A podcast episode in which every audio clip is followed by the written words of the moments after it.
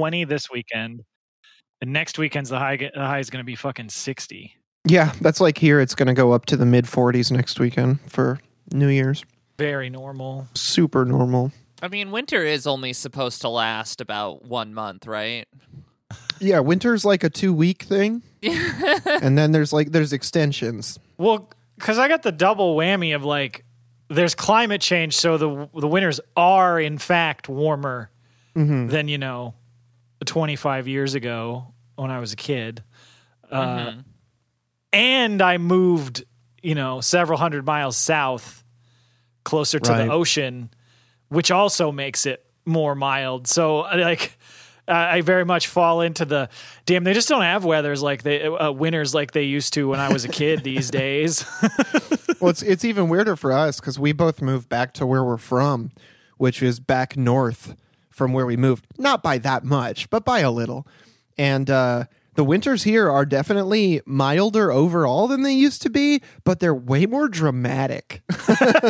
yeah, I don't know. I like it because it's much clearer what's going on. Whereas in Pittsburgh, it was just icy sidewalks on steep hills. Yeah. And that was a fucking nightmare. Yeah, in Pittsburgh, you're fighting the terrain as much as the weather, and it kind of distracts from hmm. the actual weather conditions. Whereas in Michigan, it's like looking at the looking at the the clouds that are heading your direction is a pretty good way to know how your day is going to go. So fair, very fair. Yeah. Do we want to actually talk about anything interesting or just jump into it? well, let's just jump into it. I'm sorry if the weather isn't interesting to Weather you, not but interesting enough for you? Try the meat and potatoes of our podcast.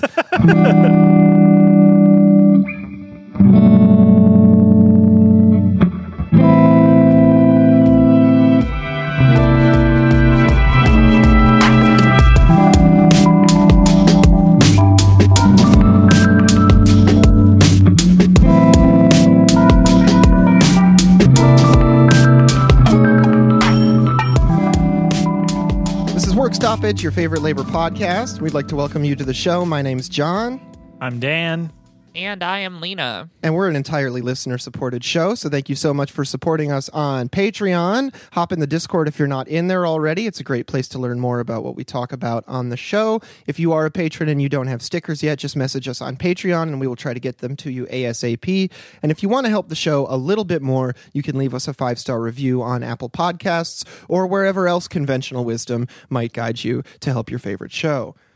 Um, we're going to start with a follow up with the University of California academic workers who have ratified a new contract ending the largest strike of 2022.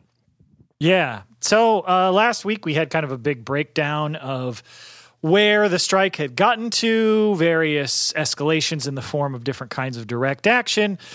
And then the news that broke that there had been a tentative agreement between the UAW bargaining team and the University of California. So, over the last week, there was voting across the 36,000 workers at the two UAW locals that uh, have been, you know, remained on strike after the 25% or so representing postdocs signed new contracts a little earlier. And so on Friday, December 23rd, just before the holiday, the results of the voting came out, and by margins of 68% and 62%, these were for the two separate bargaining units.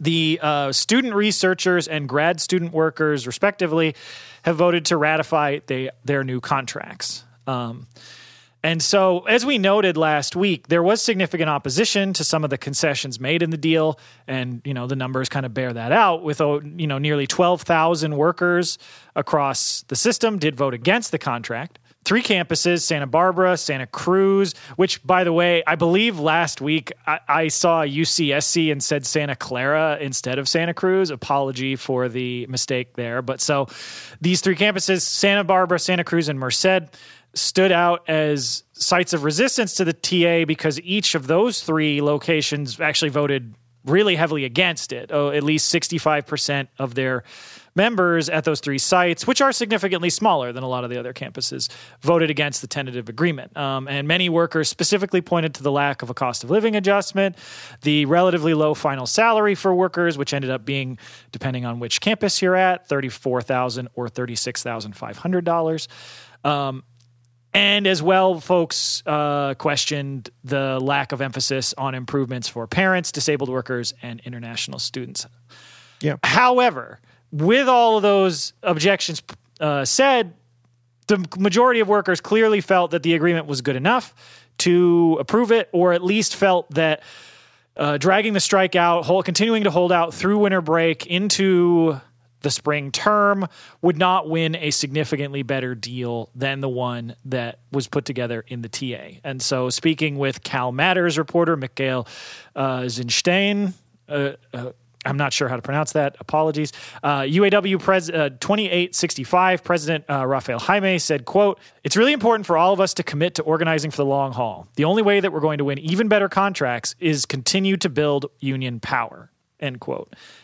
Oh yeah. I I mean like I think that one of the great things that I also saw in some of the rhetoric was around people saying that like the amount of militancy that was built through this struggle was really uh, inspiring and is they're really hoping to carry that on into future battles because there were as you said there were a lot of people who were disappointed in the way that the agreement came even to the to the table or in the or to a tentative agreement in the first place and you know they wanted to a lot of the people speaking wanted to kind of avoid disillusionment of the, these more militant people by saying that you know it's important to use this as the impetus to continue to engage to Yeah. make sure that if this isn't good enough that what this really should highlight is the need for a stronger organization.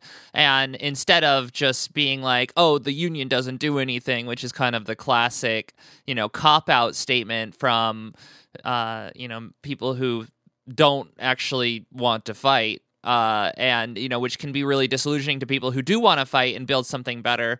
But uh, the agreement what did make significant improvements over what some of the earlier parts of the agreements were. And so there's a really clear statement made here with uh with better conditions than what a non-strike tentative agreement would have been or actually a ratified contract in this case. So i think that if anything there is really a, a push for more engagement based on what might be people who are a little unhappy with the way that things turned out. Sure. Well, and I think that's really critical uh, because it's like it's easy to to lob criticisms of unions that don't win all of the demands or all of what you might consider the most key demands but there's a big distinction between when they do it out of like exasperation or just giving up or not really being engaged and when they do it out of like making it a part of a broader long-term strategy to continue to win gains for for their workers. And that's like the difference between letting the perfect be the enemy of the good and just using not letting the perfect be the enemy of the good as an excuse to not do anything good. And i think it's it, it continues to resonate uh with with their base as well.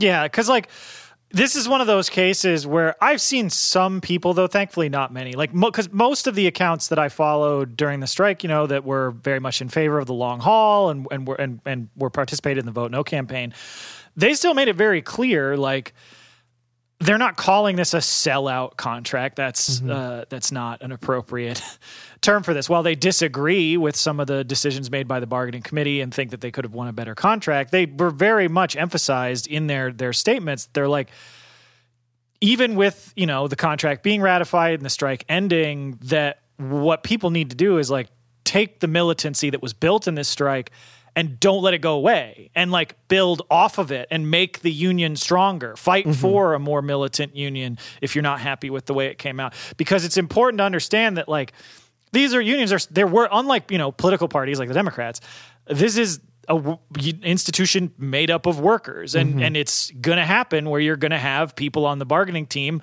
who disagree over what the terms should be but genuinely in good faith both believe that the, the contract they are pressing for either the one that was signed or a you know potential theoretical one that they're both good contracts. Right. Well, and, it's like you know these interior organizational structures that they're building by all coming together in good faith, you know, even despite disagreements, is as much uh, you know something that they should hold on to as a prize of their organizing Mm-hmm. efforts as any actual gains in the contract are. Yeah, and these victories wouldn't have happened without the incredible efforts of the 50,000 striking workers over a period of six weeks, which is not an insignificant strike. Not at all. Yeah, absolutely. So, you know, even even for the folks who, who weren't 100% happy with the deal, there are still a ton of big improvements in there. And yeah, as you said, like UC would not have made these concessions that they ended up making if there was never any strike.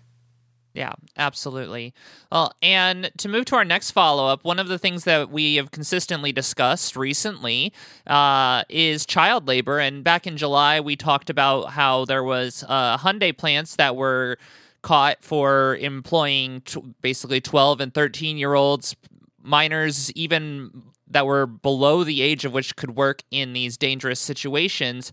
Well, we are coming to you today to follow up to say that uh, when we talked about how this is likely pervasive, well, we were right. Um, which sucks. And this is not the same story as the children cleaning the equipment on the kill floors. This is in the car the car plant situation where they're working in like stamping plants for for metal and other sorts of things like that. Yeah, Yeah. they're doing fabrication and, and metal stamping. And Reuter found that at least four major suppliers of parts to Hyundai and Kia plants in Alabama have used child labor. So, in addition to the company that we covered back in July, SL Alabama LLC was which supplies parts to Hyundai was also found to have employed kids as young as 13. Hwashin American Corp was found to have employed 14-year-olds to assemble auto parts at its Greenville plant, and Ajin Industrial Company was found to have employed at least 10 minors at its facility in Cusseta, Alabama.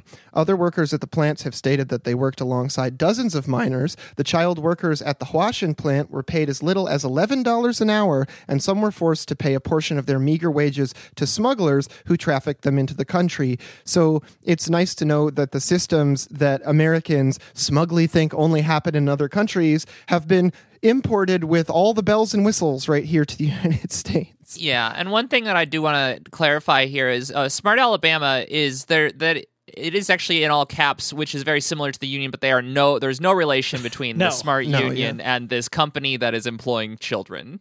Yeah. Um, and I think that the the the one of the bigger aspects of this from this more thorough investigation by Reuters that this is pretty much all drawn from our, our, our notes here is that connection that you pointed out to human trafficking. Like not just that they're hiring, you know, kids in the area, which they already mm-hmm. shouldn't be doing, but that they are employing contractors who go out and seek to bring in child labor from and, and seek to, you know, go after vulnerable children of migrant families and use them as hyper exploited labor. And so as as Lena mentioned at the top, while kids as young as 14 are allowed to do some paid labor in the United States depending on state laws, that usually is only for farm labor or retail or food service jobs.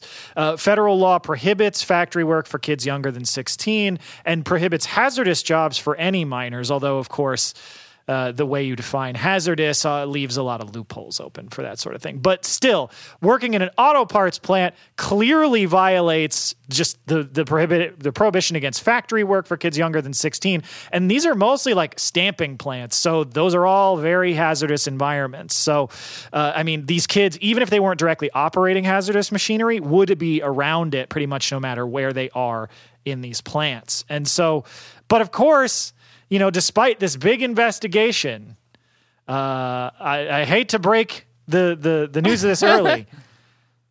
There's no big comeuppance here for any, any of the people doing this. Only one of the four companies that was identified as using child labor was actually punished in any real way. SL Alabama has faced legal charges, specifically after inspectors found seven child workers between the ages of 13 and 16 on the floor there in August. The company was fined a grand total of $66,000. And that's a combined total, by the way, between two fines one from the federal Department of Labor, one from the Alabama State Department of Labor. I actually believe the state one was slightly larger. Um, And the company, SL Alabama, claims that they have fired their staffing agency and that the president of the and that they fired the president of the plant that was using child labor and that they are changing their hiring practices. But of course, we don't have any real way to verify any of Yeah, that. It's mostly a trust us, you guys. You caught us, but don't worry, we'll shape up. I mean, they canceled a contract and found a fall guy from the company, and we're all and, Yeah. and they paid sixty six thousand dollars in fines, which is like a tiny, tiny drop in the bucket to them, and we're supposed to think this like washes their hands of the situation. Yeah, well, Yeah. and deal and details from the investigation, as we kind of alluded to earlier, reveal a disturbing pattern of not just child labor but human trafficking. Because they discovered that some of the children workers, including a pair of 13 and 15 year old Guatemalan brothers, did not live with their families while working at the plant, but were crammed into a house with many other workers owned by the president of the staffing agency employing them. Yeah, this So- is just like textbook human trafficking. Yeah. Yeah, absolutely ridiculous, uh, egregious violations, which, I mean, are being brought up by the press. These are, I mean, like, Mm-hmm. with, there was the investigation at SL Alabama that led to some minor fines, but the people who are really talking about this are the press. The government itself is doing basically nothing to actually combat this what is very clearly a system a systemic issue of uh, exploiting migrant labor, including migrant child labor, and like I don't know if you would consider this family separation as well, but it kind of seems like that is the case is you know that is not being done necessarily by the government but by the capitalist ruling class. Yeah, I, I think of it more as just this is the one of the many many ways that American companies have found to profit from the the impacts of imperialism where they've basically just found that oh well you know United States policy is devastating the economic situation in all these countries. Well you know it would be a great way to take advantage of that. I mean that then that's basically their business model. Like that's the mm-hmm. whole model of these these you know uh, human resource firms or like you know labor contractors whatever they want to call themselves but it's it's basically legalized human trafficking uh, and then the cases where maybe it's not quite legal but because it's a corporation it's easy to get away with and I mean of course, you know, from the companies, don't but don't worry, folks. Hyundai and Kia are on it. They're they are definitely going to take care of this problem for sure uh, by issuing the same sort of busy speak you would expect from people who can pay high priced lawyers a lot of money. Uh, both companies have come out and said that they don't quote condone or tolerate violations of labor law end quote but the- i mean a Wow, what a Not- what a what a really strong statement there. I got clearly objectively that's that's not true because this it's not as if the inspectors showed up on the first day these kids were there and were like, aha, we caught them. It's like, no, this has been going on for years. So the idea that they don't tolerate violations of labor, law, I'm like, well, that's not, you don't tolerate getting caught violating labor law. Uh, but like, this is the thing like both of the both Hyundai and Kia are capitalist enterprises their their whole incentive structure is lower labor costs for higher profits and this created an avenue for them. So i mean the, everything that you're going to hear from these two companies is just damage control. And to as evidence for that uh, we can just see how Hyundai has already changed their tune on how they plan to deal with Smart Alabama, which is the first company that was caught back in July using child labor. At the time, they said, "Oh, nope, don't worry. We are going to cut all ties with this supplier. We're not going to use them anymore. We do not condone child labor." And since then, they have put out a new statement saying instead, quote, Additional oversight is a better course at this time than severing ties with these suppliers. End quote. Oh my god, that's such a fucking underhanded way of saying like, yeah, we told them we might have to close out the contract and they offered to knock the price down a couple more notches for us. Yeah, uh, it's it's just it's cl- it's so clear. It's one of those slow rolling campaigns where Yeah. you come out and you say, "Oh no, we hear you and we are going to address this problem. Don't you worry, we'll get right on it." And then sit back and are like, "Okay, now let's let this simmer down in the press for a while Mm-hmm. until everybody forgets about it. And then you put out this mealy worded statement about, well, you know, we really want to help this company get better.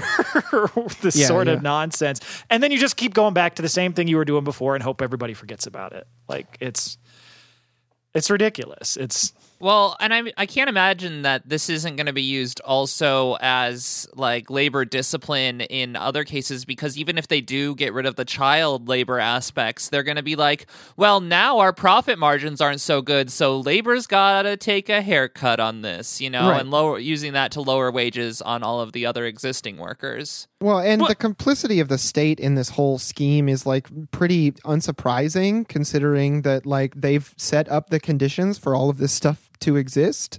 Um, Yeah. Capitalist governments literally have put in policy uh, right to work laws aimed at preventing unions that could protect workers from this kind of exploitation specifically. And then they get to act shocked when they're like, oh my God, you hired children yeah. in America? like,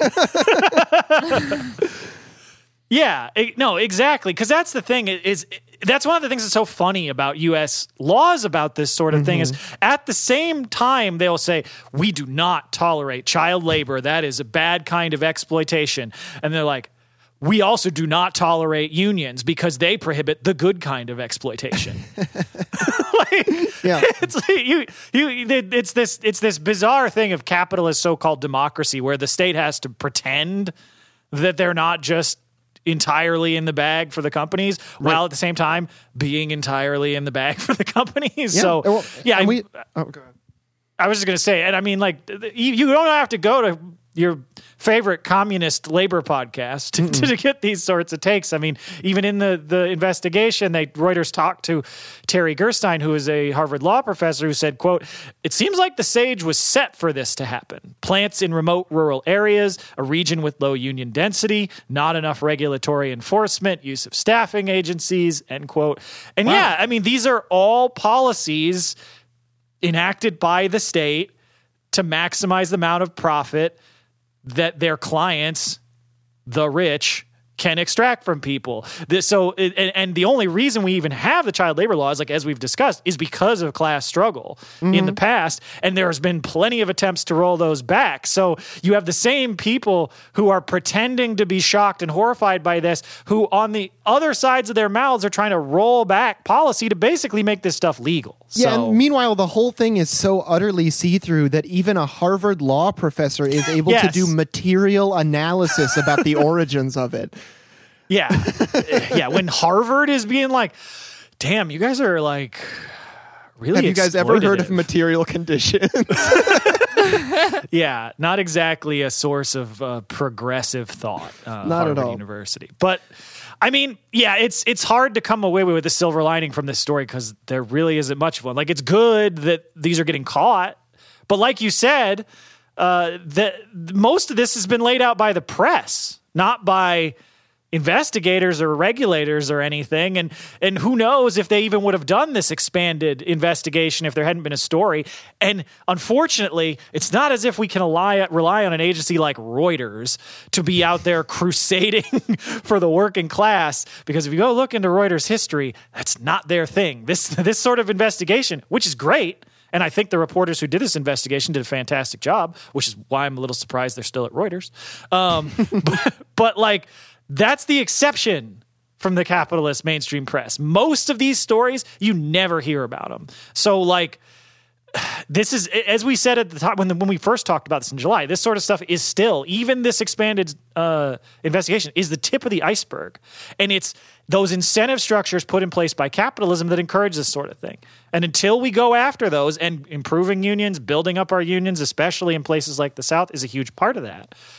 We're just going to keep seeing this stuff happen. Yeah. Well, and staying in the South, we're going to move to our next story, which is another follow up because a couple of months ago we discussed a case in Alabama where a paper mill called Westrock Paper Mill had locked out their employees after the uh, union had decided that they were not going to take uh, a ten thousands of a ten thousand dollar. It was like ten thousands per person, right? It, it, I think it was like twenty five thousand dollars. yeah, per person it was ridiculous. to basically get rid of any of their control over their schedules and many other aspects of their working conditions that were previously outlined in their contract. When the workers rejected that contract, the company instead of going back to the bargaining table or you know giving the workers an up or putting the workers in the situation where they had to strike they preemptively locked out all of the workers. And that has actually continued. The company has not done anything to, to besides you know getting a bunch of scab labor in which they've pulled in from other parts of their company and uh, that basically are trying to wait out the workers so that they are forced to come back with all of these concessions uh, just accepted. Yeah, and so now you know it's dragged on for a couple months, uh, and so we want just wanted to check in on on on how things were going for these workers. And so there was an interview with a local TV station, WTVM, where they talked with one of the families uh, whose uh, the husband works at the mill, um, and how the lockouts affected them. And so Kim Crouch, whose whose husband Cliff works at the mill, said explained the conditions that they're fighting to fix. Where she said, "quote." The lack of sleep that they get because they want to be at their children's functions. I've watched him get three or four hours of sleep because he wanted to coach our sons in baseball when they were younger, and he would go sleep three or four hours and go coach a baseball game and then go work a midnight shift. End quote.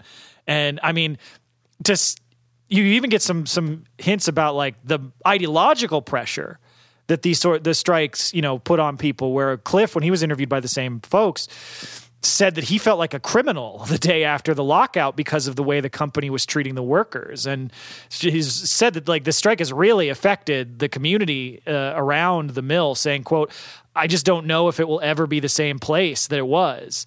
But he did commit that saying that this that walking out and refusing to accept that bribe was still the right thing to do saying quote yes it's the right thing to do and i would do it all over again end quote and, and and as you said, Lena, the mill has been continuing to operate on scab labor, largely loaned from other paper mills as part of WestRock's like big network of them.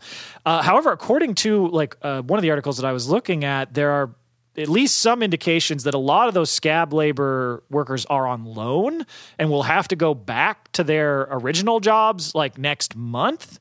Uh, so unclear whether they're going to seek a new source of scabs or uh, or if that is actually you know potentially a point that could increase the workers' leverage quite a bit. So, uh, but it's definitely a potential opening because that's been one of the biggest uh, things that's hurt you know the workers as part of this lockout is the fact that not only are they locked out, but the mill is still operating because they're able to bring in the scabs. Right. Well, and they're also just not receiving any help at all from the local, you know, political kind of uh, milieu. So we heard from the Alabama political reporter where Jacob Morrison interviewed State Representative Debbie Wood, who said, quote, I am very much on the side of management. Alabama is an at will state. Companies have the choice to demand that their workers work the schedule that best suits them. And to which I say, go to hell, legalist. That's correct. and of course, you know, all of this ignoring the fact that Westrock brought in billions of dollars in profit last year. They're absolutely not hurting for money. The coffers are full. They're Scrooge McDucking it in there. And uh, meanwhile, they're trying to force these workers into absolutely draconian shifts where they never see their families. And during this time, the bought and paid for politicians feel pretty comfortable openly attacking their own constituents, you know, the workers, the voters, and none of the other politicians from the region who Morrison reached out to would say anything at all in favor of the workers. So they're really getting the short end of the stick from all sides, if you'll permit me to mix metaphors. yeah, and and and just to add on a quick coda to this, because like unfortunately the situation there's no there has been no resolution of the lockout. It continues on. These workers continue to hold the line. Uh, but just to give a perspective on Westrock as this gigantic paper conglomerate, uh, just a couple weeks ago, they locked out other workers in a whole different country. Uh, workers in Quebec refused a lowball wage offer. Uh, these are workers who are unionized with Unifor Local 530. And they've been without a contract since the end of August and refused to accept a substandard wage offer. And in response, Westrock did the same thing they did to the workers in Alabama and locked them out. But uh, it does seem like labor law in uh, Quebec is at least slightly more favorable to the workers, not hugely, but they were able basically, it seems like the workers have been able to force Westrock to accept mediation. And of course, you know how we feel about third party mediation. Mm-hmm. Uh, but I suppose that's better than nothing, which is the remedy that the state has left the workers in Alabama. But I really just wanted to highlight that as this like this isn't just a situation in Alabama. This is what this company does. Like they have absolutely no willingness whatsoever to listen to any of their workers about their needs, no matter where they are, whether they're workers in the South, whether they're workers in Canada. Like the, this is just who this company is. Yeah, well, and just instinctively like responding by immediately locking them out is such an insane response. It's like nobody wants to let their workers in anymore. Or like you know, Yeah, yeah, it's yeah, so exactly. fucking childish. It's every projection that they try to put on the workers, but like to a cartoonish level. Yeah, so solidarity with the the West Rock workers, both in Alabama and in Quebec. Absolutely.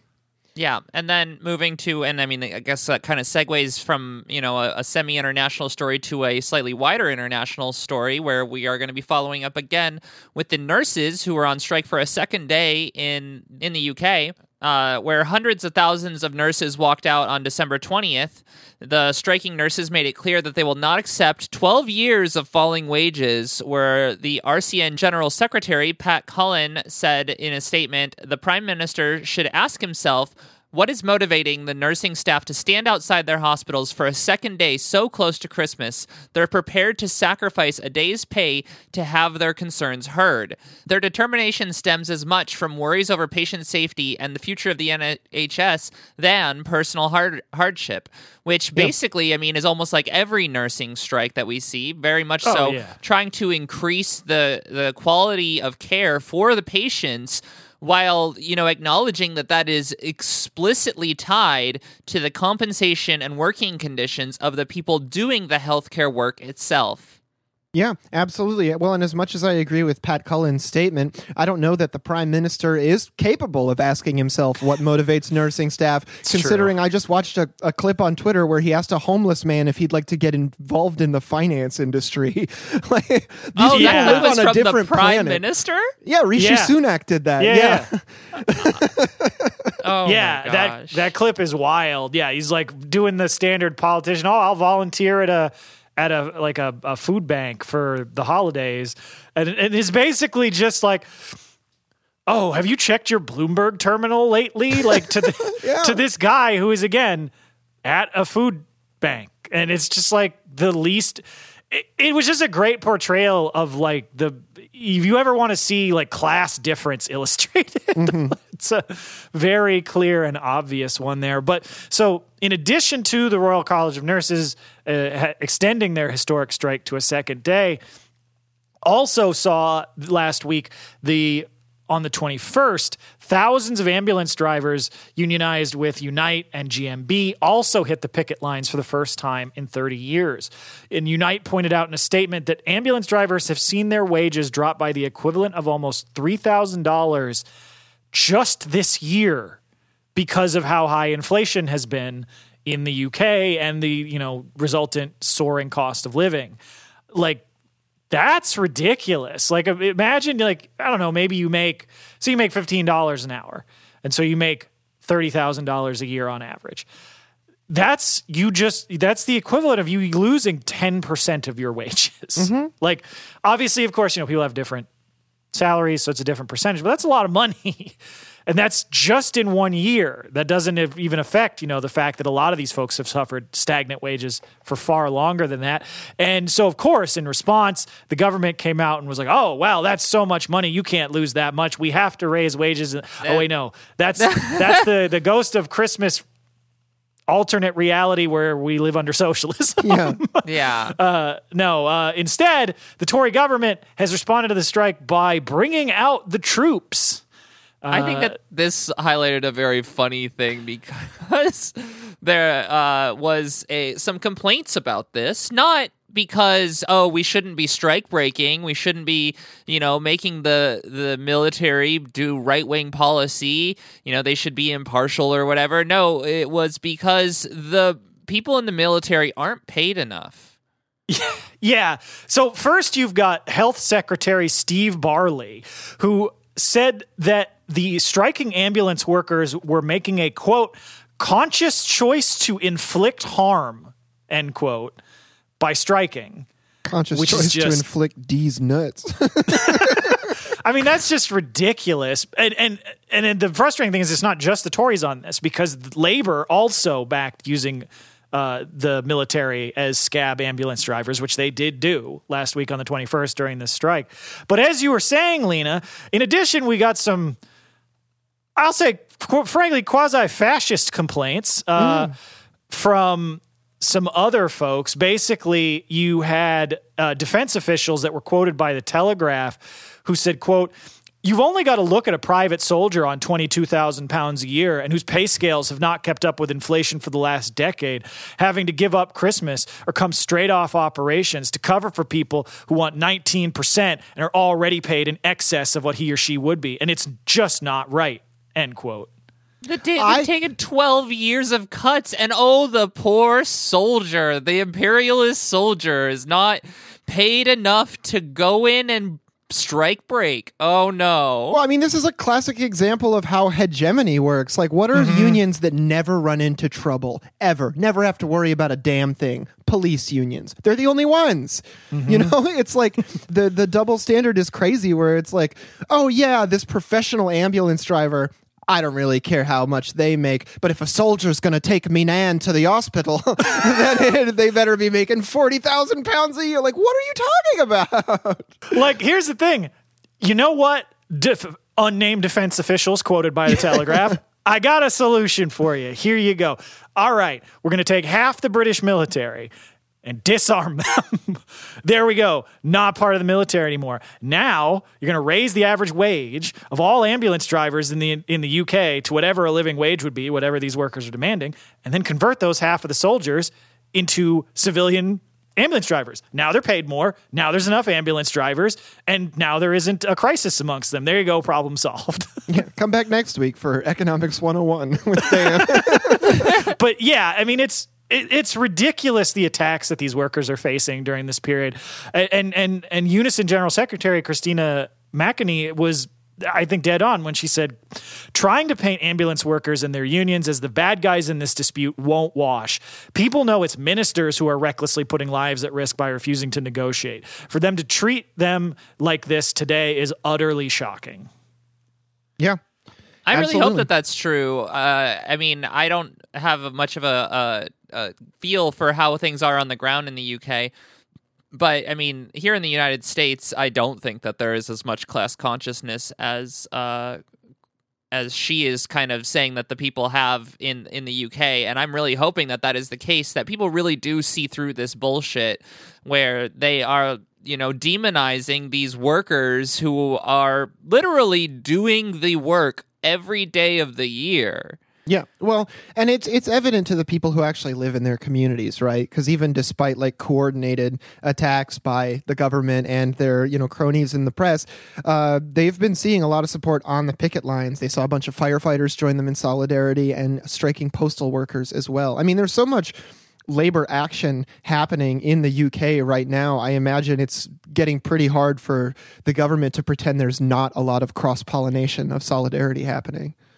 Well, yeah, and that's one of those things too, though, is that like as long as you keep putting militant effort into it, struggle can be self reinforcing in Right. that way because struggle builds consciousness, and and we've seen that in so many places. So, yeah, I mean, as as as infuriating as these attacks are, I all the messaging I've seen from the labor movement in the UK has all been all solidarity and and all sorts of like interconnections between different unions, which has been really great to see. And so, uh, considering I don't expect the Tories to make an about face and suddenly recognize the errors of their ways. I think that that's the sort of solidarity we're going to need as the strike wave will undoubtedly continue into the new year. Yeah. Absolutely.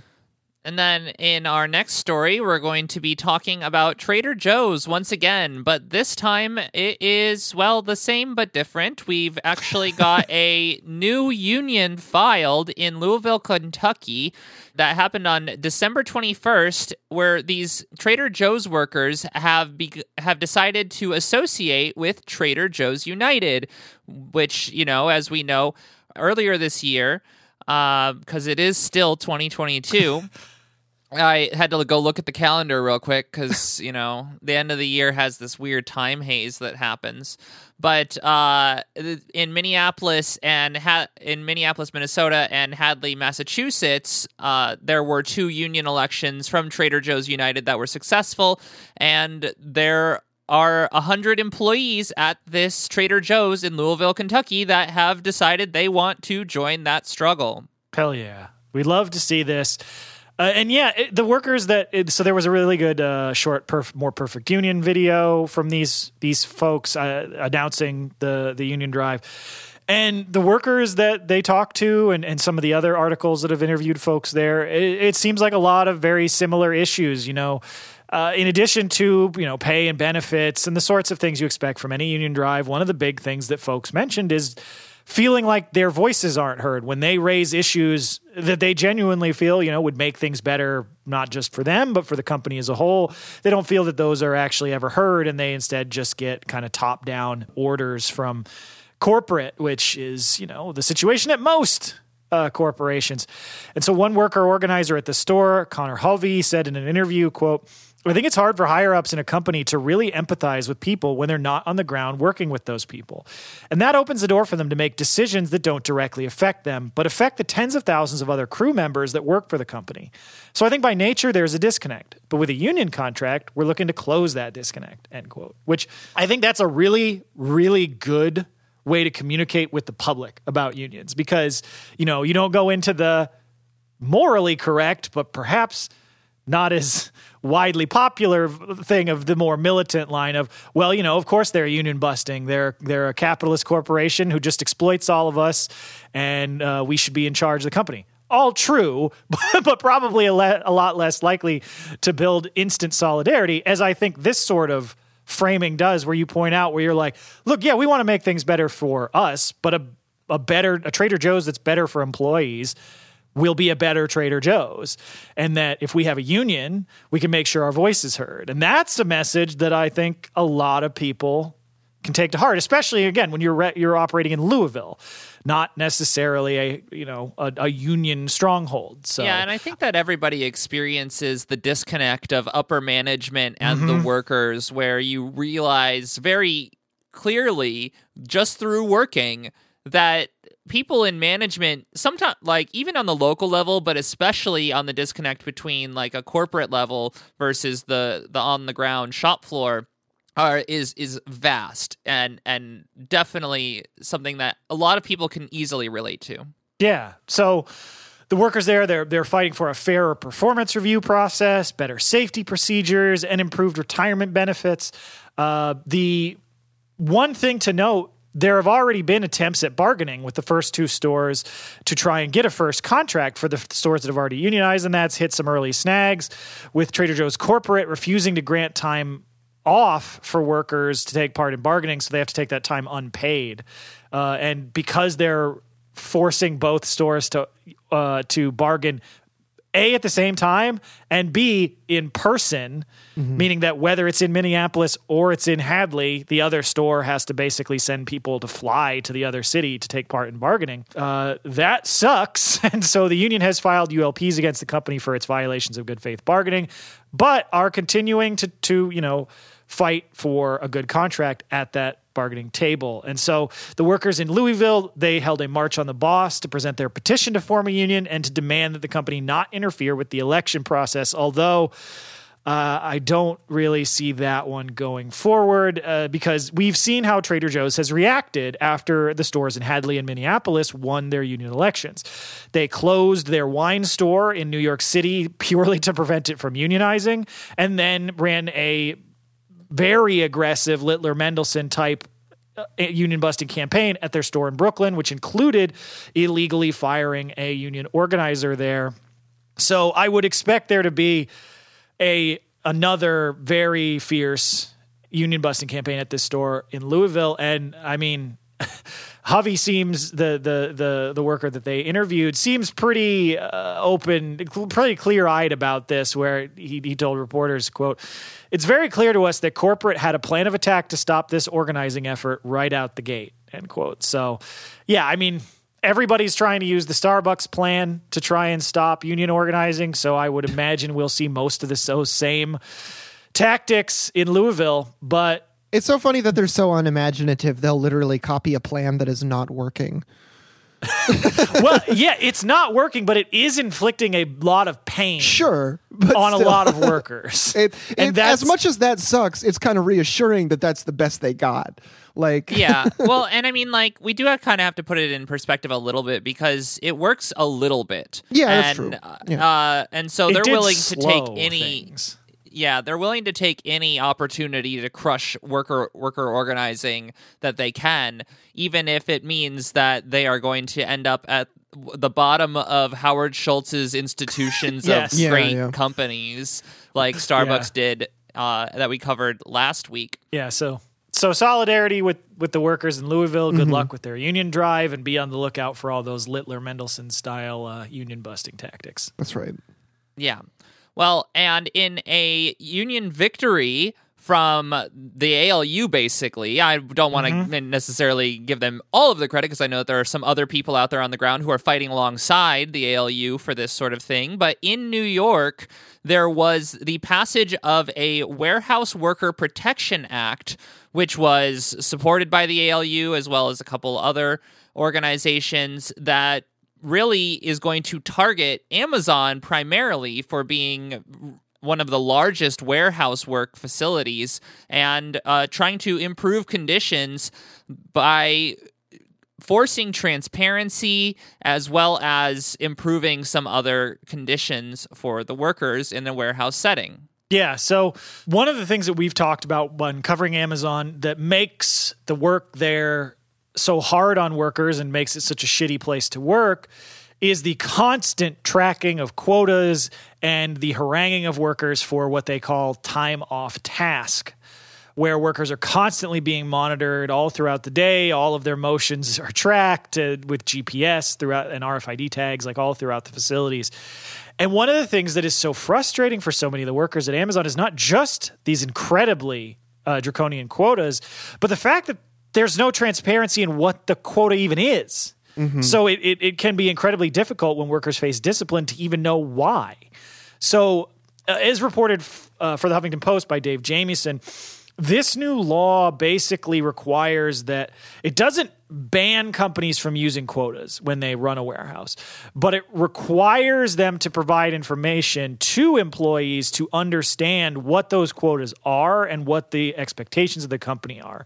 It bars companies from firing workers because they failed to make quotas that weren't transparent and bars them from firing workers for taking time off for rest and bathroom breaks when it was not made clear to them that that basically the quota that they were on was not allowing them enough time to have their legally scheduled breaks, which is, of course, something the company does not want to be transparent enough about because if it was made clear that that's what the quota was, it would also be very easy for the workers to identify that quota as being illegal. Right. So, yeah. Well, and it's also important to note that this doesn't technically only apply to Amazon warehouses. Right. This applies to any large warehouse in New York. But this is kind of one of those situations where you see a rule posted and you're like, man, I wonder who that's for. It's for Amazon. So, Yeah, it's the Garfield meme. Exactly. so because they're by far the largest such distribution network in the country and in New York state, of course. And so thus the bill is largely aimed at their workers. And we've previously talked about the way they track and analyze their workers' movements all throughout the day. And like you've mentioned, Dan, penalizing them for time off task, often through a, a Byzantine black box system that's totally opaque. Uh, and they may just be, you know, trying to walk from their workstation to another workstation and it takes too long. So, this is the second bill of its type in the country after California passed a similar bill which attempted to rein in work quotas at Amazon last year. The ALU strongly supported the bill and hailed its passage. On Twitter, the union said, quote, This is a huge win for labor. Let's continue fighting for what we deserve. The RWDSU also backed the legislation, saying, quote, The RWDSU has long prioritized the challenge of protecting warehouse workers from stress-induced injuries and illness from limitless quotas, from limitless quotas, and it's why we pushed for the introduction of the Warehouse Worker Protection Act this year. And I like this because uh, you know, we criticize unions for trying to back politicians pretty often, but backing specific legislation that directly helps and empowers workers is a whole different ballgame. Love that. Yeah, absolutely. Um, and so, yeah, this is uh, look. Is this going to make Amazon suddenly a great place to work? No, but it gives the workers in New York just that little bit more information that can be used as ammunition to help them keep their jobs. If they get you know assailed by amazon for bullshit reasons that they use to fire people all the time. And and i mean ultimately this chips away at just one of the worst aspects of the job there which therefore should hopefully give workers a bit more breathing space to actually be able to organize and talk with their coworkers about hey you know the ALU was able to put a lot of pressure to get this bill passed. Maybe maybe the ALU is kind of cool.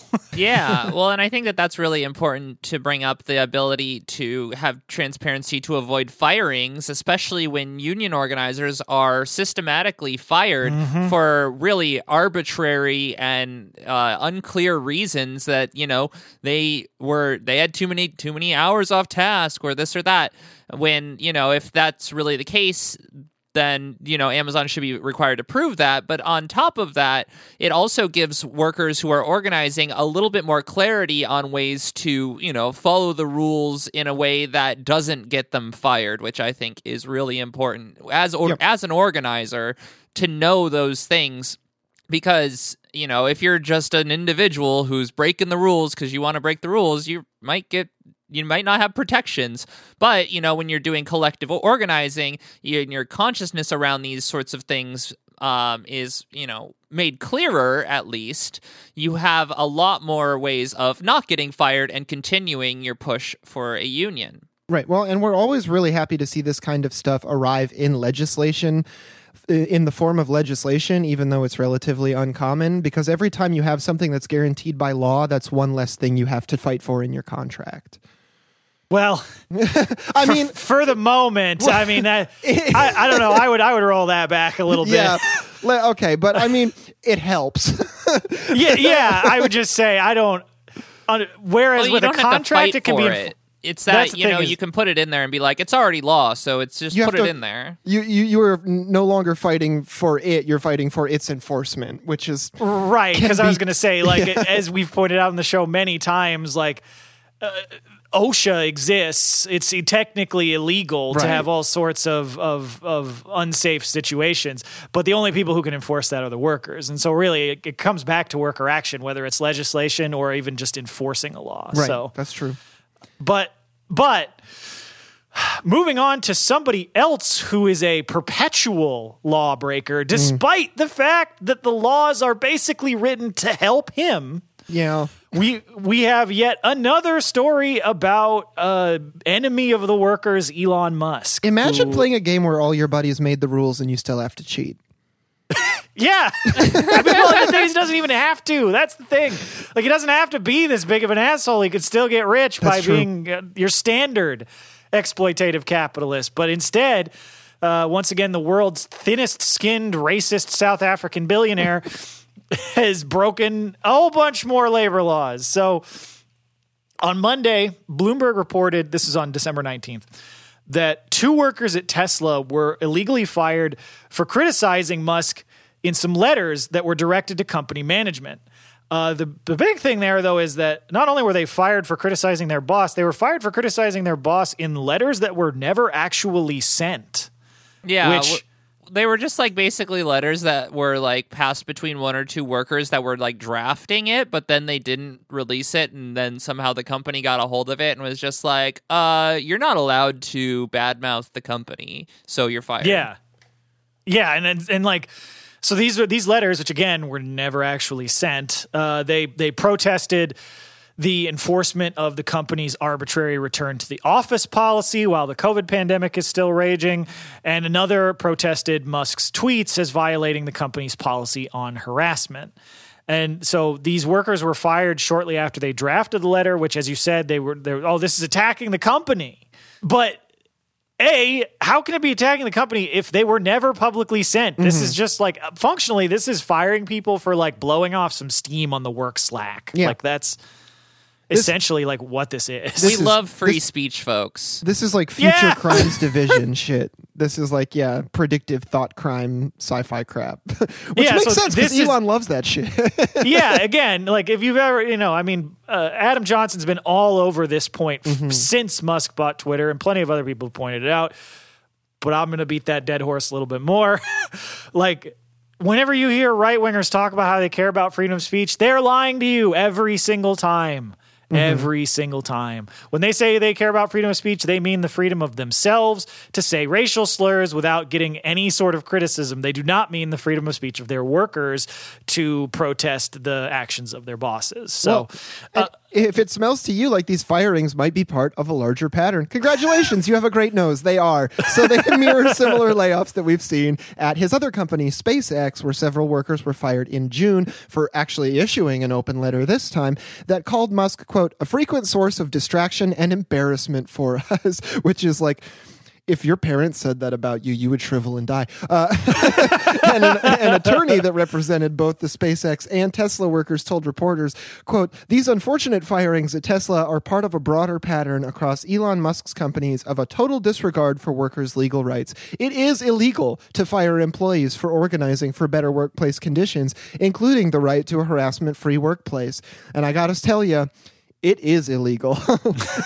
yeah. That's the thing. Elon Musk doesn't care though, so like try to get him for all he's worth. Yeah. Well, and and this all, I mean, we've talked about this before on the show, but in case folks don't know, this is a really long pattern mm-hmm. with Musk companies. It's not just these two incidents. Like Tesla specifically has been sued successfully. I believe multiple times, I know at least once, by former black workers for just horrific racist treatment, like open use of racial slurs by management, for illegally firing union organizers, and just generally abusive work conditions. And like, his illegal, like Musk's illegal treatment of workers at Tesla, his choice to break the company's contract with its cleaning staff uh, at Twitter, and forcing engineers to sleep in the office. Those are that's made headlines lately, but this all stretches back essentially like forever. Yeah. since he got all that money. He's And, not like, innovating new ways to be shitty. He he was taught how to do this a long time ago. Yeah, I mean the the the apartheid chaos emerald billionaire shockingly is is horrible and has been horrible to his workers his entire life. So yeah, newsflash, things are structural. Wow. yeah. And so like as you said like it's one of those things where it's weird because like this is eventually going to go to court mm-hmm. and courts are weighted very heavily in Musk's favor, but he's also like so rich that he just doesn't care about openly breaking the law, which I actually do think gives these workers more of an opening for a successful lawsuit than a lot of others. hope so. Because Musk just because a lot of times Musk doesn't like listen to the PR people that a lot of other billionaires would have be like, okay, no, don't say this, say that, so you're not liable for whatever. And he's just like, oh, whatever, I don't care. So like, hey, this may present a bigger opening. So hopefully these folks, yeah, as you said, take them for as much money as you can possibly get. yeah, I mean, if a, if a if a spot near his torso starts glowing, that's the weak spot. You need to hit it. exactly. That's funny. Well, uh, then in our next bit of worker repression news, we're going to be going down to Florida, where a university is denying to recognize a union that has existed for a long time, they've bargained with in the past, and are now suddenly coming to a new understanding of the very important book, the Bible, as to why they shouldn't have to recognize this union that has existed again for many, many years and has had contracts in the past. Yeah. This story I only actually saw this because somebody like tweeted it out onto our timeline a, a couple weeks after it came out, and I'm glad they did because this story is bizarre. this is one of those only in America, I feel like stories. So, but especially in Florida. Yes. so, you know, we've covered a lot of different stories about academic institutions busting unions. There's mm-hmm. a lot that we've from the new school to col- Columbia to University of California, Indiana, all sorts of lots of different ways, lots of creativity out there in the union busting space. But nobody's come up with one this ridiculous that I've seen, at least in a long time. So this is mostly coming out of a report from the Tributary, uh, where this author, uh, writer Andrew Pantazi writes that Edward Waters University abruptly decided to refuse to recognize its existing faculty union for religious reasons, citing quote core values and Christian tenets end quote. The school broke its contract with the union and refused any further negotiations. Uh, they elaborated their reasons by quoting the Bible. Uh, specifically citing passage Jeremiah 29 11, which says, quote, for I know the plans I have for you, declares the Lord plans to prosper you and not to harm you, plans to give you hope and a future. End quote. So, in, in, in this guess, quote, Edward Waters University is the Lord. I guess that's not transgressive of Christian theology at all. I, I think I think actually what they're saying is not that like that that they're the Lord, mm-hmm. but that like because God has a plan for people, that a union at the school would interfere with carrying that out. Oh, interesting. I, I, think Edward Waters University should try this out on the IRS next. I mean, considering how many loopholes we have for religious institutions in this country, that actually might work. Shit.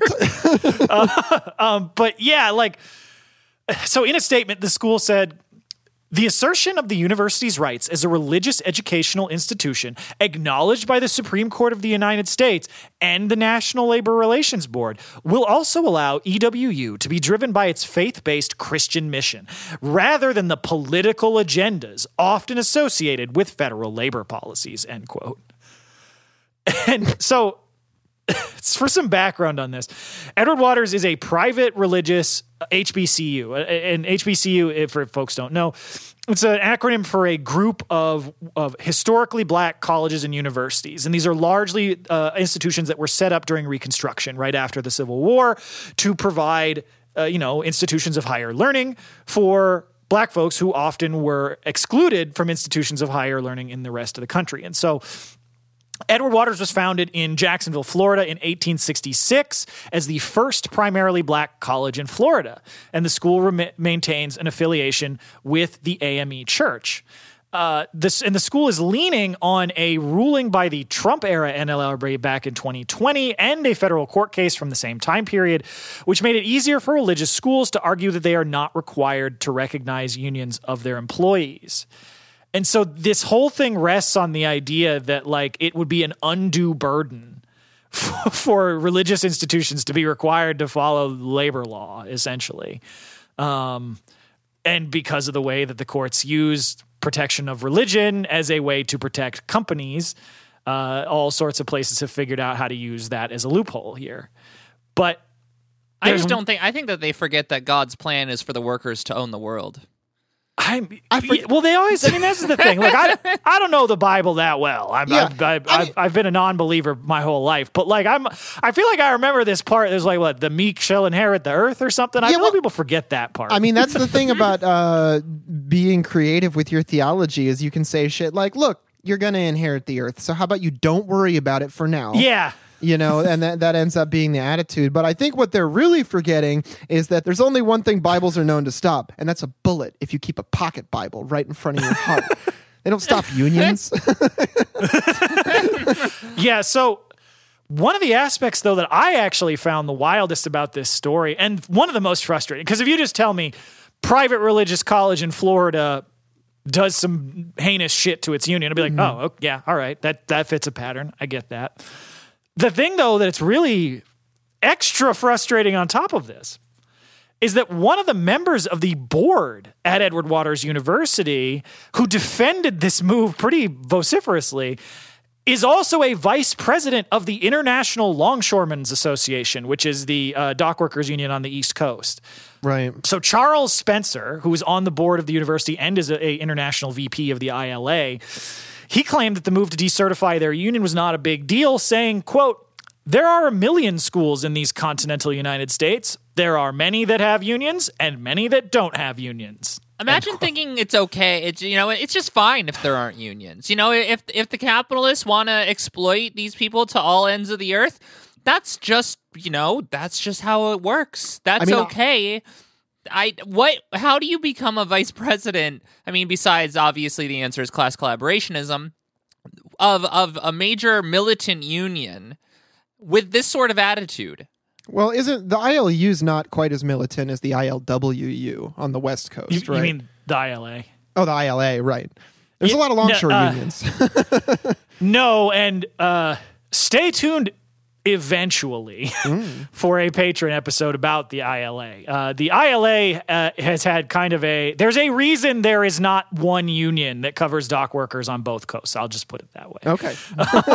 And there's also a reason that the one that we like to cite as the good one is the ILWU. Yeah. so Oh well, I appreciate that correction. there's been a lot of issues with East Coast longshore unions. Uh, involved. Uh, I'm not going to get into the details. Anyway, yeah, sure.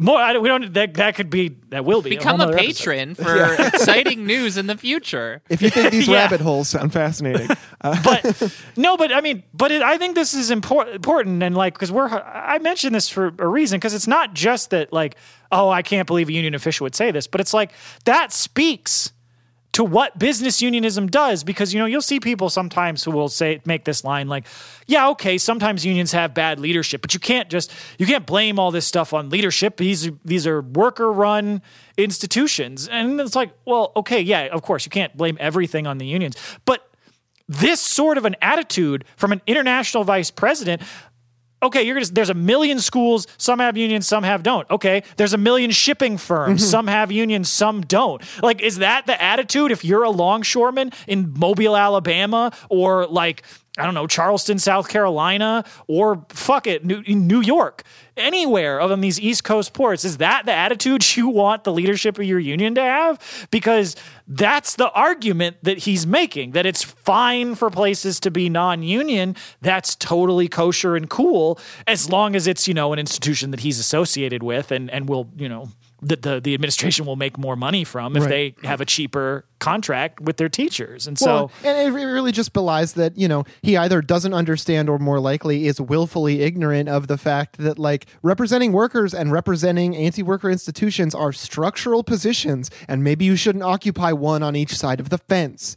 Right. Well, and this also, I mean, is an exas- an exacerbation of the the uh, the critique of class collaborationism in in racist means. I mean, as a historically black college, workers having representation seems pretty important considering the grand history of racism and and labor suppression in like black and and P- and POC communities and just saying no this play this is fine we're allowed we, this one's fine I don't know I mean we could probably go on forever about why this is ridiculous but it just to me highlights that as well Well, and and so faculty at Edward Waters, as you'd mentioned earlier, like in the story, Lena, like they first unionized back in the '90s. So this is not this is not some new thing. It's not like mm-hmm. they unionized in 2018 and then they decided, oh, we don't like this union, we're getting rid of them. That would still be bad. But you know, there's been a union there for over 20 years, and they recently bargained for an increased, co- an improved contract after they'd been working under the same agreement for nearly two decades. So. Um, maybe the union should have been a little more active before now, but that doesn't really matter. But so the the militant push by the faculty in recent years to improve minimum salaries for workers, which can currently be as low as twenty eight thousand dollars a year, uh, like clearly influenced the move by the school to bust the union. And to just let's you know uh, why why you know we already got enough ridiculous nonsense in this story. Let's add another piece to it, because the tributary also noted in their their article that at the same time the school is busting the union, at the same time their ILA VP board member is saying it's fine for places not to have unions. The school launched their new A. Philip Randolph Institute, which is uh, named to honor one of the country's most prominent historical black labor leaders. And after the school moved to break the union, the executive director they had just hired to run that institute resigned in protest. Because, which good for them, correct mm-hmm. move.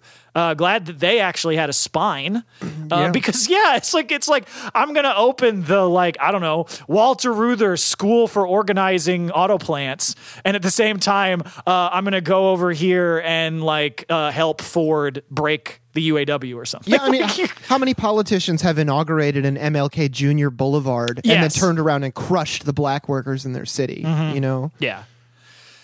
Yeah, I mean it's there's so much on this, but it, it all ties in though when we go and look at the material forces in play here, you start to get a better picture.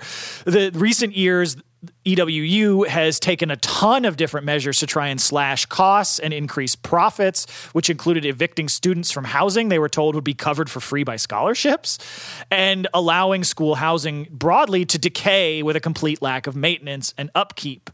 And so this all fits into that same pattern we've talked about in, in academia and so many other places. Like the fact that the new school spends more than half of their budget not on teachers, not on facilities, not on anything for students, but just on administration. Mm-hmm. Because that's how they can extract profits by lowering wages for everybody else. And so this this also fits in to a pattern, unfortunately, of this religious loophole being used by other schools. So, like uh, Catholic school, St. Leo University, which is also in Florida, broke its contract with its workers last year, is fighting the same case. And so there's a lawsuit against that school that's working its way through the legal system. But again, it's been over a year, and you know we just saw like we're, we're potentially going to see even more political changes in the next two years. So who knows if we'll actually get an official ruling to change that to a, like while we have a currently like you know pretty friendly general counsel for the NLRB, Jennifer Abruzzo, because she said she'd like to overturn the loophole, but that hasn't happened yet, and her time on the board's relatively going to be relatively limited, likely. So. I mean, we'll see if there's any redress from the NLRB. So far, multiple faculty members have resigned since the move, and some members of the, the union have talked about the possibility of a strike in addition to the ULPs that they've already fired. But unfortunately, I think un, until the NLRB issues a new ruling reversing that that precedence, it looks like these workers are facing an uphill legal battle because that shield of religious liberty that that corporations have figured out how to weaponize has become so strong. So I don't know. It's just I just thought this was a particularly egregious look at like the the num- innumerable ways that companies and their lawyers will go after unions. Yeah. Well, as we normally do at the end of episodes, we want to check in with the Starbucks workers as well. I mean, solidarity with the people in Florida fighting against this ridiculous, uh, you know, trying to get rid of their union, but uh, the, in, I guess, other ways in which the uh, work or the capitalist class are trying to get rid of unions. We guess we'll continue with Starbucks as I was mentioning. So this past weekend, the Double Down National Strike uh, had happened, which we had covered previously, and uh, a lot of the workers returned to entirely trashed workplaces where the scab workers, who obviously don't know how to do the job as well, have basically shown that the workers are overworked and need, and need more accommodations to be able to uh, get their work done, or at the very least, these fucking scabs shouldn't be there because they don't actually know how to make these places run. Yeah, absolutely. Like, and the pictures were just terrible. Like, I get that. Okay, you you're forced into a new st- store to, although forced, you can you can always choose not to scab. But so I don't want to empathize with the scabs. But like, you show up to a store, you don't know where the stuff is. Oh, maybe when you leave, some stuff's to be a little messy. The pictures are not a little messy. Like these places were fucking trashed, and the fact that they tore down the pride flag, I think, like that was that was really bad because like yeah like the the folks in richmond they pointed out because they they posted pictures on on twitter of, of the stores in richmond and houston where these scabs like left the stores trashed and in richmond they said they had you know multiple healthcare health code violations and that generated a ton of extra work for the returning workers. And and yeah the the scabs in houston had torn down the pride flag that the workers had put up in their store in addition to trashing the mm-hmm. the place. So just insult added on to injury. And and honestly, this stuff is like this is the most petty way to respond to a strike. Because it's like you're just making more work for these folks. They're not going to stop striking because you did this shit. Well, and, like and and also like leaving the store in this condition is exactly the kind of thing you pretend to fire union organizers over, Yes. even when they didn't do it. exactly. Yeah, Oh, and yeah, that just absolutely. and that just points out the the total lie to that all the the various nonsense excuses they mm-hmm. come up with for firing all these union organizers. Yeah, absolutely. And uh I mean, as disheartening as that is, we did also manage to get some good news on Monday. So after 7 months of being illegally fired for organizing, Starbucks did agree to rehire Tyler Hoffman at the North Arthur Ashe store, clear his disciplinary record and pay him full back pay. Uh, they do avoid any admission of wrongdoing, but this agreement clearly shows that they understood all along that the firing was retaliatory and illegal. Uh, this is in Richmond, Virginia. Yeah, and so like workers were very happy to get Tyler back. Um, I, the the the store's union put out a statement saying workers are ecstatic ecstatic to have Tyler return to their store and look forward to continuing to build a real partnership with Starbucks and look forward to bargaining a good contract with the company in good faith. So. I mean, we'll see how how that latter part goes. I think we're going to need a few more strikes to get there, but um, Yeah. Well, and you know, in order to do that, building power of their union is important. And as they continue to do, there are more union victories because in Nevada, they have just got their first unionized Starbucks with Starbucks Workers United at the Rainbow and Oakley store, uh, which voted 11 to 7 in favor of unionizing on Tuesday, December 20th in Las Vegas. Um, and so that's really exciting that, you know, even though it's been over a year, we are still seeing an expansion of this workers' movement. And I, I just love to see it. And I think that Yeah. uh, my co hosts here do as well. well, I'm, I'm honestly, I was a little surprised this was the first store to unionize in Nevada because, like, not that you know it's that it's necessarily like Union State number one, but Las Vegas specifically mm-hmm. has a is like a big stronghold for like Unite here is is really really big in Las Vegas because of all the the workers at the casinos, and there's a huge portion of them that are unionized and pretty militant. So, I mean, hey, it's a little weird that it's taken this long to get a union store in Las Vegas, but better late than never. And now that there's one, uh, I th- I'm really, really doubting that this that it will be the only store in Las Vegas we see unionized in the short term. Because usually we've seen so many of these cities, like once you get that first union store in there, and it, it's like this is now real. Right. I feel like to so many of the workers in there who's, who've been like, you follow it on Twitter, but it can be, be like, well, yeah, but none of the stores in my area are like that. Do I really want to stick my Mm-hmm. neck out and be the first person, easy target, which is totally understandable. Well, but I mean, so now that there's a store there, I think that bodes really well for the continued growth of the movement in Las Yeah. Vegas. Well, it's a pattern that we saw in Pittsburgh. It's a pattern that we saw in Seattle. It's a pattern that we saw statewide in some places like Michigan. So, yeah, I think you're absolutely right. Yeah. Yeah. Well, and speaking of being absolutely right, here's the meme review. uh, this Hell yeah. I, I did want. There was a lot of memes going around about uh, Santa Claus denial, and I wanted to pull one of them in because I thought that they were pretty funny. Although I do believe that because we're recording this on Monday the 26th, yesterday being Christmas, I believe today is like the first day of Kwanzaa. But uh, I with the the Santa believer meme, I'm, we're gonna. I have this one that's like a, a mental gymnastics meme where it's basically just someone walking and then saying ta-da and then the bottom part of it is just a series of of um you know gymnastic things. But anyway the top one is uh, santa believer mental gymnastics. Uh, Sa- santa brings everyone their presents on christmas night with his magic.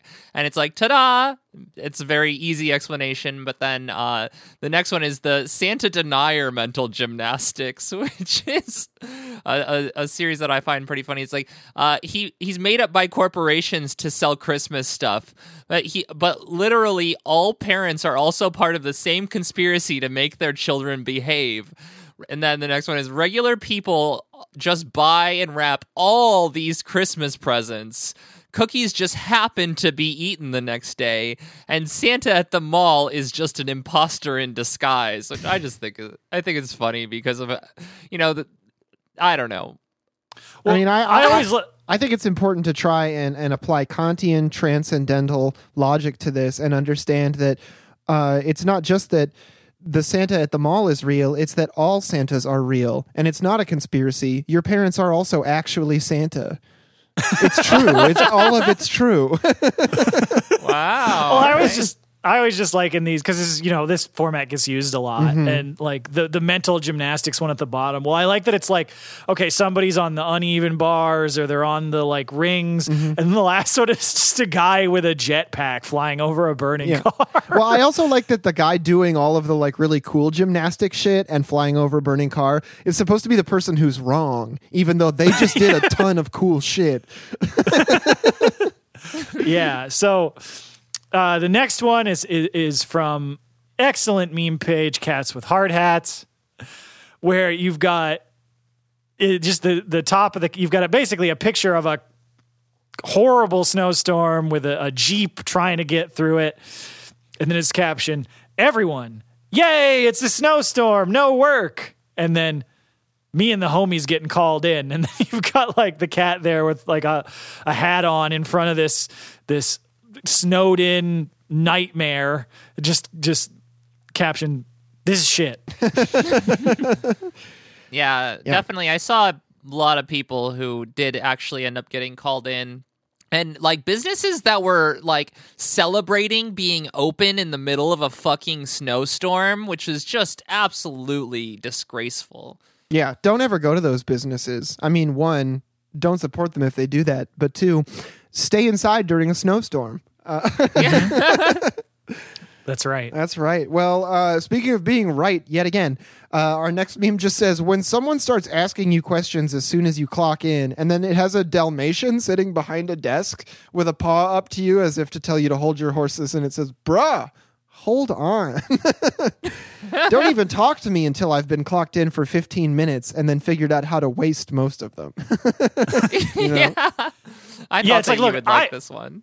i just showed up i've been waiting to take my morning dump on the clock all morning you gotta give me a second there are tickets in the queue ahead of your issue. Please be patient. Yeah, and then the next one is a the motherfucking share zone, which I I really liked this one because you know as someone who makes mistakes on occasion, I I just really appreciate this. Is uh if you if you can't handle me at my worst, can't say I blame you, partner or pa- pardoner. Mighty big problems with an apostrophe and and problems, and it's just this skeleton smoking a, a pipe, and it- you know it's just classic chair zone. Yeah, I, I like it. Smoking a pipe that looks like it's full of magma. It's true. It's just like Mount Doom in there or some shit. Really spiky teeth on this skeleton. Yeah. oh man. And so our last one, we've got a two panel of an Ekans from uh, The Pokemon from Pokemon, the most incredibly clever name to ever exist for a Pokemon. It's definitely not just snake backwards. Um, and so you've got the the Ekans just sitting there like, I may not mow much, but I know workers make everything. Well, if It's you can only carry one thought in your dumb little head, I think that's the one. So bravo, That's little right. Ekans. That's right. That's right. Well, uh, we want to thank you all for listening.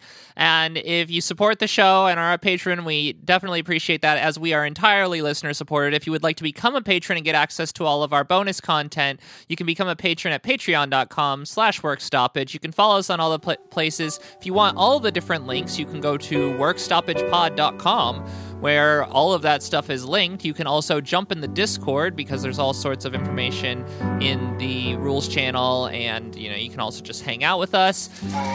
And you know, follow John on Twitter at Facebook Fill In. Follow the pod at Work Stoppage Pod. You know, Dan tweets all sorts of interesting stuff over there and retweets stuff. Um, and then you can also listen to Beep Beep Letters. You can listen to Red Game Table, and as always labor peace is not in our interest, and solidarity forever.